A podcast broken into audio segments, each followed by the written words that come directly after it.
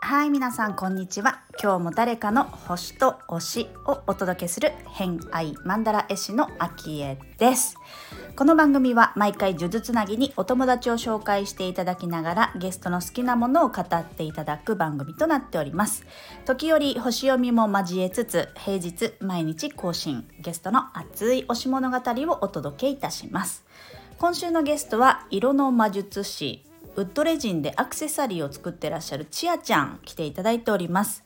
今日のお話はですね、まあ、前半と後半で結構毛色が違うんですけれども、えー、前半は宇宙兄弟のお話まあねムッタンの男気のお話なんかをしていただいてるんですけれども後半は、えー、小松美和さんですね。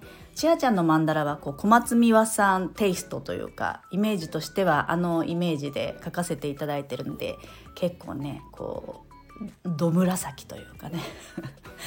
そうちあちゃんの印象がすごく変わったけどそもそもちあちゃんが持っているものだったなってすごく思うマンダラになったんですけどまあそのねマンダラ見ながらまたお話聞いていただければ嬉しいです。はい。偏愛にまつわるホロスコープご紹介いたします。月星座、金星星座ともにヤギ座をお持ちのちあちゃんです。星読みが好きな人はこの星座も背景にお聞きくださると楽しめるかもしれません。それではどうぞ。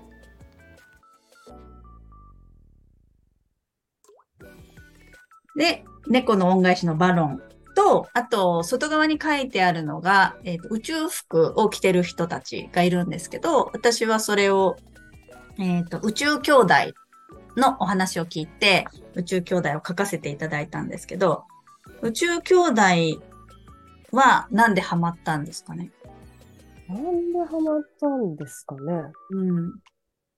アニメからかなあ、アニメからなんだ。あ、漫画も全巻あるわけじゃないんですよ。1巻から7巻って30巻ぐらいから、なんか、なんか途中なんですよね。だから多分アニメから行って、言葉にこう、ズキって多分ズキズキして、うん、そこからだと思うんですよね。この間、ちぐささんも、あの、知った手帳の、聞きました？インスタライブ。見ました。見ました？もう、私もと思って。えっと、何でしたっけ？えー、っとですね。俺の敵は大体俺ですっていう。ああ、ちょうど漫画漫画を出してくるっていう。かっこいい。かっこいい。かっこいい。かっこいいね。ああ、わかる。私もこの、この言葉大好きと思って。うんうんうんうんうん。なんかね、ずっと諦めてきたっていうずっとやりたかったって本当は分かってたのに、できないと思って諦めてたっていう話から、ライバルは自分自身みたいな話をね、するし、はい、言ってましたね。かっこいい。かっこいい。かっこいい、ね。かっこいい。かっこいい。かっこいい。お兄ちゃんが好きなの？おに、キャラクターとして誰が好きっていうのはありますか？ああ、キャラクター、キャラクター？いや、なんか出てくるのは、お兄ちゃんと弟。アポが出てきた。アポ、アポも出てくる。一応アポもね、入ってるんでね。宇宙服着て。さんがね。そう。まあ、ムッター、ムッターかっこいい。うん、ムッターかっこいいね。うん。やっぱこう、苦悩の末に、苦悩があってこそ、苦悩しながらも、なんか頑張る姿みたいなのが、自分にね、ちょっとずつ本当の自分に勝っていくっていうか、かっこいいよね。かっこいいです。かっこいいね。かっこいいです。かっこいいです。かっこいいです。そう、その流れで言うと、えっ、ー、と、結構その宇宙兄弟で言葉が響く感じが多分ね、あったと思うんですが、えっ、ー、と、作家の高橋歩さん。はい。高橋歩さんもお好きということで。はい。うん。えっ、とね、紹介してもらった本が、あの、夢は逃げない。夢は逃げない。逃げるのはいつも自分同じ感じですね。もう、ムッタと同じ感じ。そう、そこ一緒だったなと思って。同じ感じ。もうやっぱこういう系の言葉にも、やばい。ちょっと男気がありますよね。うん。うん。男臭いわけじゃないけど、男気のあることう。なんか、最終、最終やっぱ全部自分じゃないですか。何にもかも自分じゃないですか。確かに。確かにもう。そこをもうなんか一言でボンあ撃たれたっていう。ズッキューンってね。そう。高橋あゆみさんのは、確か作品名を、えっ、と、マンダラの文字に全部入れたんですよね。柄みたいにして、文字にしても入れていきましたよね。そう。うもう恋愛なんだらば、やばい。やばい。もうだって自分の偏愛しか入ってませんからね。ね。ものしか。本当に。そう。でも自分もそうありたいっていうふうに私メモ書いてるんで、そこですかね。そういう人になりたいっていう気持ちがやっぱり、ちあちゃんにはある。あるんだと思いますうんね。やったらとこういう言葉にもうズキズキズキズキするから。うん。うん。自分に、自分がライバル的なことはやっぱ思ってるのかな。うん。ね。まあでもそれだけ外に向いてないってことですね。自分にちゃんと向いてる感じが。そうですね。よくハチ公ちゃんにも言われます。あ、そうなんだ。自分に厳しい？そんなことはない。自分に厳しいわけではないですけど、うんもう自分にこう、やっぱ、フォーカスしてるの。意識は自分に向いてるんだね。自分のいろいろにね。確かにね。なんか、こう自己顕示欲とかそういうんじゃないもんね。ああの、ちよちゃんのその自分っていうのがさ、うんそれが内観とか、そういう自分に対してのみたいな。まあ、ある種だから男気がね、あるよね。かっこいいよね。うんうん、おー やった やったーって言っとこう。かっこいい、かっこいい。うんで、高橋歩さんも、やっぱりそういう男気なところだったりとか、もう結構きっぱりはっきりしてる。うん、なんか分かりやすい言葉で、うん。こうやっぱ、来る、なんか鳥肌は嘘をつかないみたいなのとか、おーっていう鳥肌が来るとき、瞬間に、あ、これかっていう。感じとか。そういうのとか、なんかこう、シンプルにこう、がっていう言葉がもう、すべてにおいて、もう多分大好きなんだなと思います。痺れるうん。うーん。え、そういうのって、そういう響いた言葉が来たら、なんか書いたりするの？留めておく？胸に留めて、また読もうみたいな感じ。ああ、でも書い書いてた時もありましたね。うんうんうん。なんか好きな言葉特集みたいな、なんうんうんかうん、あるよね。絵本みたいなのに、真っ白いところに書いたり。うんうんうん。でもね、ちょっとインパクトの強い言葉は忘れないよね。うん。自分の中でね。確かに。はいあとはですね、えっ、と、好きなものリストのお話をすると、うーんと、じゃあ、小松美和さん行きましょうか。小松、はもう本当に今回のそのちあちゃんのマンダラは、小松美和さんの話を聞いて、ちょっとそういう日本っぽい感じっていうか、小松美和さんテイスト。皆さんっぽい感じですよね。感じ、そう。それをもうトータル的には感じながら書いていたんですけど、すごい好きですか、すごい好きです。はい、ちょっと小松美和さんについて語っていただきましょうか。語れないんですけど。でもすごい、なんか、あの、ダイレクトな感じはありますよね。あのーなんか、抽象的じゃなくて、こう、ふんわりしてるんじゃなくて、まっすぐ、まっすぐな槍で突き刺すみたいな。雷で打ち込むみたいな力強さだったり、ストレートさがすごくあるなっていう感じはするんですけど、どんな、自分の中ではどんな感じの人だったり、作品だったりしますかね？好きな作品はあるんでした好きな作品は、全部？全部。なんかその時聞いたのは新風土記とかが好きだみたいな話をしてたんですけど、どのい、どんな印象ですか？小松美和さん。の、やっぱ、は生でライブペイントをうん。見たときに、やっぱ迫力というか、何エネルギーというか、そういうものがすごくって、やっぱ引き込まれるうん。この力、力というか、うん、なんかそれがすご、すごくこう、ひ、惹かれるというか、惹かれます。に ああったんでしたっけ？ライブペイントってことは。はい。その描いてる姿の作品から感じるのか、本人から感じるのか、そのエネルギー的な。もう本人からもですし、もうその、なんだ？チューブから出る絵の具がパーンってこう、やっぱ飛び散る。えとかもえなんかこう、神秘的だし、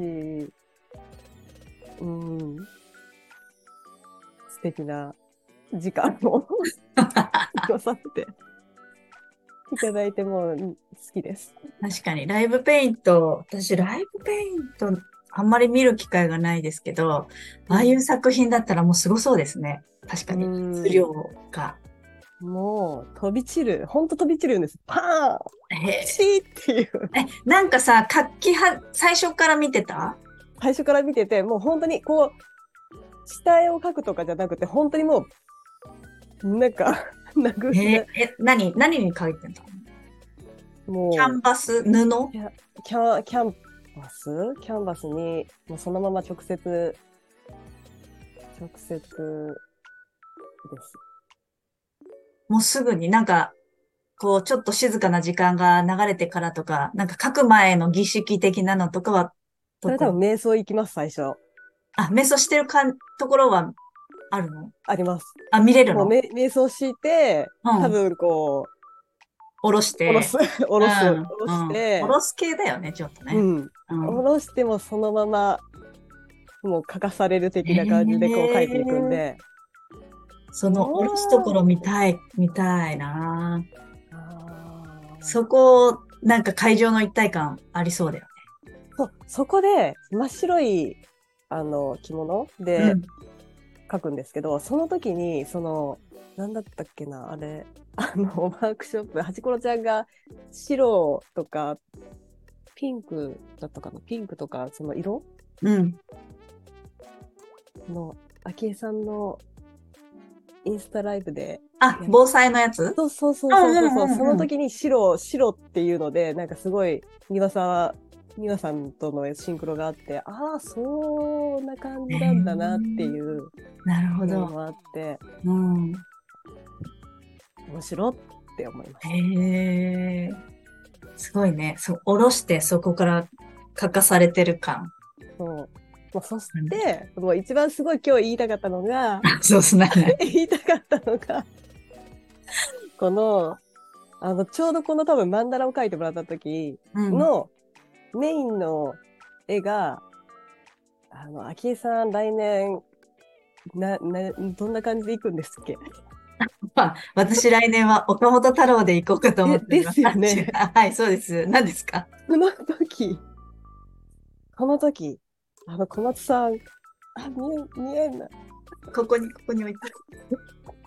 あ、そうそうそうそうそう。あ、見見えないな。岡本太郎の、あれだったんですよ。岡本太郎、見えます？あ、小松美和店は見えるよ。あ、岡本太郎、忍び、冷静、と曼荼羅。そう見え。それなんだろう？古典をやったってこと？岡本太郎さんの、あの、美術館？うんうんうん。で、小松宮さんがやった時の、まさにその時のポスターを私多分、昭恵さんに出しえて、うん。うわ、切った 岡本太郎と思って、もうそこからもう繋がってたんじゃんって思って、えーもう一人でもう、はいはい、来た来た来た。それちょっと楽しんでたんでしょ？じゃあ、でくの。嘘。あ、切った、岡本、ああ、昭恵さん、来年行くな。行くえー行くと思って。え、それはもう結構前にやった展示ってことのものなの？えー、これでも、そその時結構さ最新というか、それ何？図録集みたいな感じ？そうですね。やばい。やばいね。2022年6月25日から8月28。あ、えー、じゃあ去年、一昨年ぐらいだね。はい。えー、知らなかった。怖い。怖いんだけど。ここ、この時からもうその感じはもうあれなんだなと思ったら、うん。うわー、そうなんだ。それはちょっと来てるね。出ます。来てますね。出ます。完全にこそうなう、んだ。岡本太郎貸した時にもう一回こう書いてもらおうと思っ なるほど。そういうことね。書いてたもんね、それね。そう。ええー、本当だ。あ、本当だ。あじゃあ多分見てたのかな多分、ちあちゃんの、私は岡本太郎全然その頃は 全然響いてないから、みあの、小松美和さんはずっと調べてるじゃない？あの、漫画の時時に、みや、あの、ちあちゃんの沼にはまるためにいろいろ調べオタクになるからさ。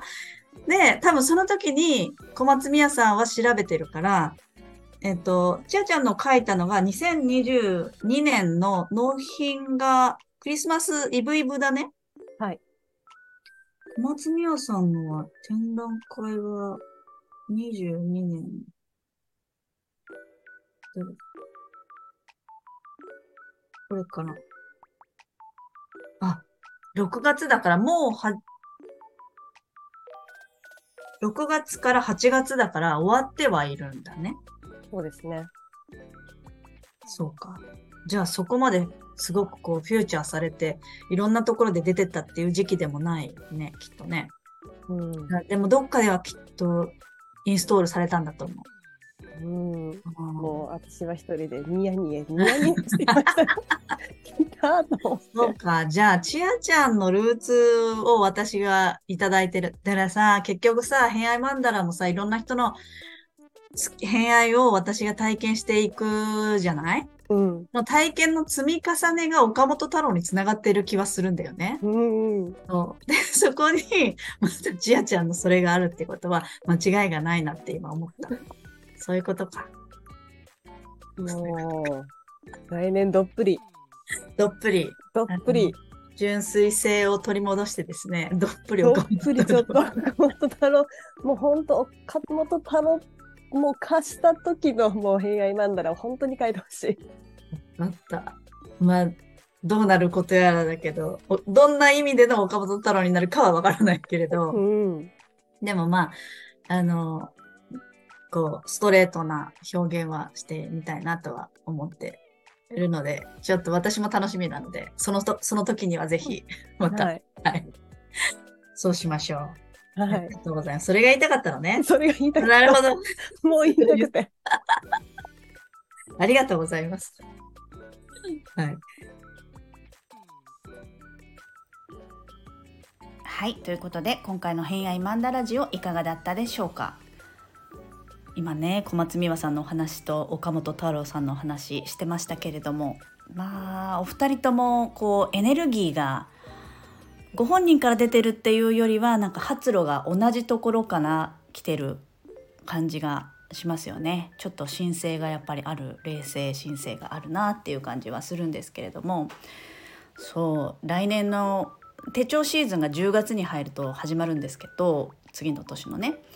そうすると来年のことをやっぱり考えるようになるんですよ。あの10月始まりの手帳の良さって来年のことをもう早い段階からこうイメージできるっていうのがすごくいいところかなと思うんですけど今年も、まあ、来年のことを考えていて自分の中でこうふつふつとじわじわと来ていたテーマが、えー岡本太郎さんというテーマが上がってきたので、まあ、純粋性だったりとかっていうことを来年テーマにいろいろとこのね手帳の下ごしらえというものを私していくんですけれども、まあ、そんな中そんな話をねうちうちでしていた時にちあちゃんがこの小松美和さんと岡本太郎さんのつながりを発見して、えー興奮したという 話したいことがあるってラジオ収録の時には言ってたんであこのことだったんだなってちょっと盛り上がってますけれども。うんまあ話をしていると私もすごく気づくことが自分のことであったりたくさんするんですよね。偏愛マンダラもそうですしこの偏愛マンダラジオもそうですしまあいろんな人の偏愛愛を何々に対する愛をたくさん聞かせていただいているとですね、まあ、あのマンダラの方では体験もしていくんですけどまあ体験してるっていうことはその要素が私の中に入ってくるっていうことなんですよ。そうするとここ3年ぐらいの間でかなり自分のアンテナに引っかかるもの以外のところでいろんなものがインストールされてるなっていうのを今回お話ししてて気づきましたねちやちゃんありがとうあのやっぱり自分のことって星を見てると楽しく発見できるんですけど環境からの影響はやっぱり大きいんだなっていうのはよくよく思いますよね。実際自分が好きなものじゃないものに触れてその中で自分が響くものがあったりだとかその人がどこに響いたんだろうっていう探求する旅をするっていうプロセスの中で、まあ、私もね自分自身をいろいろ発見していくことができるんですけどこの体験の積み重ねの先には、まあ、岡本太郎があるのか何があるのかは分かりませんけれども、うん、ちょっと楽しみですよね。そうそうかなりこう自分の境界線が今年は緩んだななくなったなっていうのをすごくいろんな部分で感じてるのでこの境界線が他人と自分とか、うんまあ、自分とそれ以外のものとか宇宙とか、まあ、そういったね境目がきっぱりはっきりこだわって意固地になってつけていたところが振り返るとあったのかなって思うんですけどそこがねふっとほどけていったので今年は、うん、だから来年からがまたすごく自分で楽しみだなっていう感じでございます。はい、あの小松美羽さんのお話で色の話あったと思いますが、まあ、色の魔術師ちやちゃんですからあのカラーセラピーもできるんですけどちやちゃんが。でその今回ちやちゃんを紹介してくれたハチコロちゃんが去年、うん、私あの防災が好きなんで防災フェスっていうえ、オンライン上インスタ上でフェスティバルを開催しその時にインスタライブコラボ配信をしたんですよね。でそのハチクロちゃんが色の、ま、白と緑とピンクについて、えー、ちょっと昔ながらの色と絡めてですねこう心を守るために必要なんだよみたいなお話をしてくれた回があったのでそれもリンク貼っとくのでよかったらチェックしてみてください。あのー、すごい面白かったんですよね。色の与える影響みたいなもののお話なんですけどそれとね小松美羽さんのお話がちやちゃんの中ではリンクしたっていうことも言ってたのでこれ概要欄の方に貼っておきますね。はいあとはね ちょっと長くなりますがちやちゃんで気づいたのはあのー、それこそ宇宙兄弟のムッタンもそうだし高橋歩さんの言葉もそうだし男気があるって話あったと思うんですけど多分好きなものの中は一貫して自分のありたい姿から来てるんじゃないかなってすごく感じますね。まあ、月星座は潜在意識だったりしますし、まあ、月も金星もヤギ座ですからね多分なんかそこがすごく自分がこうありたいって思う姿言葉行動してる人に惹かれるところあるんじゃないかななんて思いながら今回はお話聞いてました。はい、明日も楽しみにしていただければと思います。ということで本日もお聴きくださりありがとうございました。今日も良い一日をお過ごしください。偏愛マンダラ絵師の秋江でした。ではまた。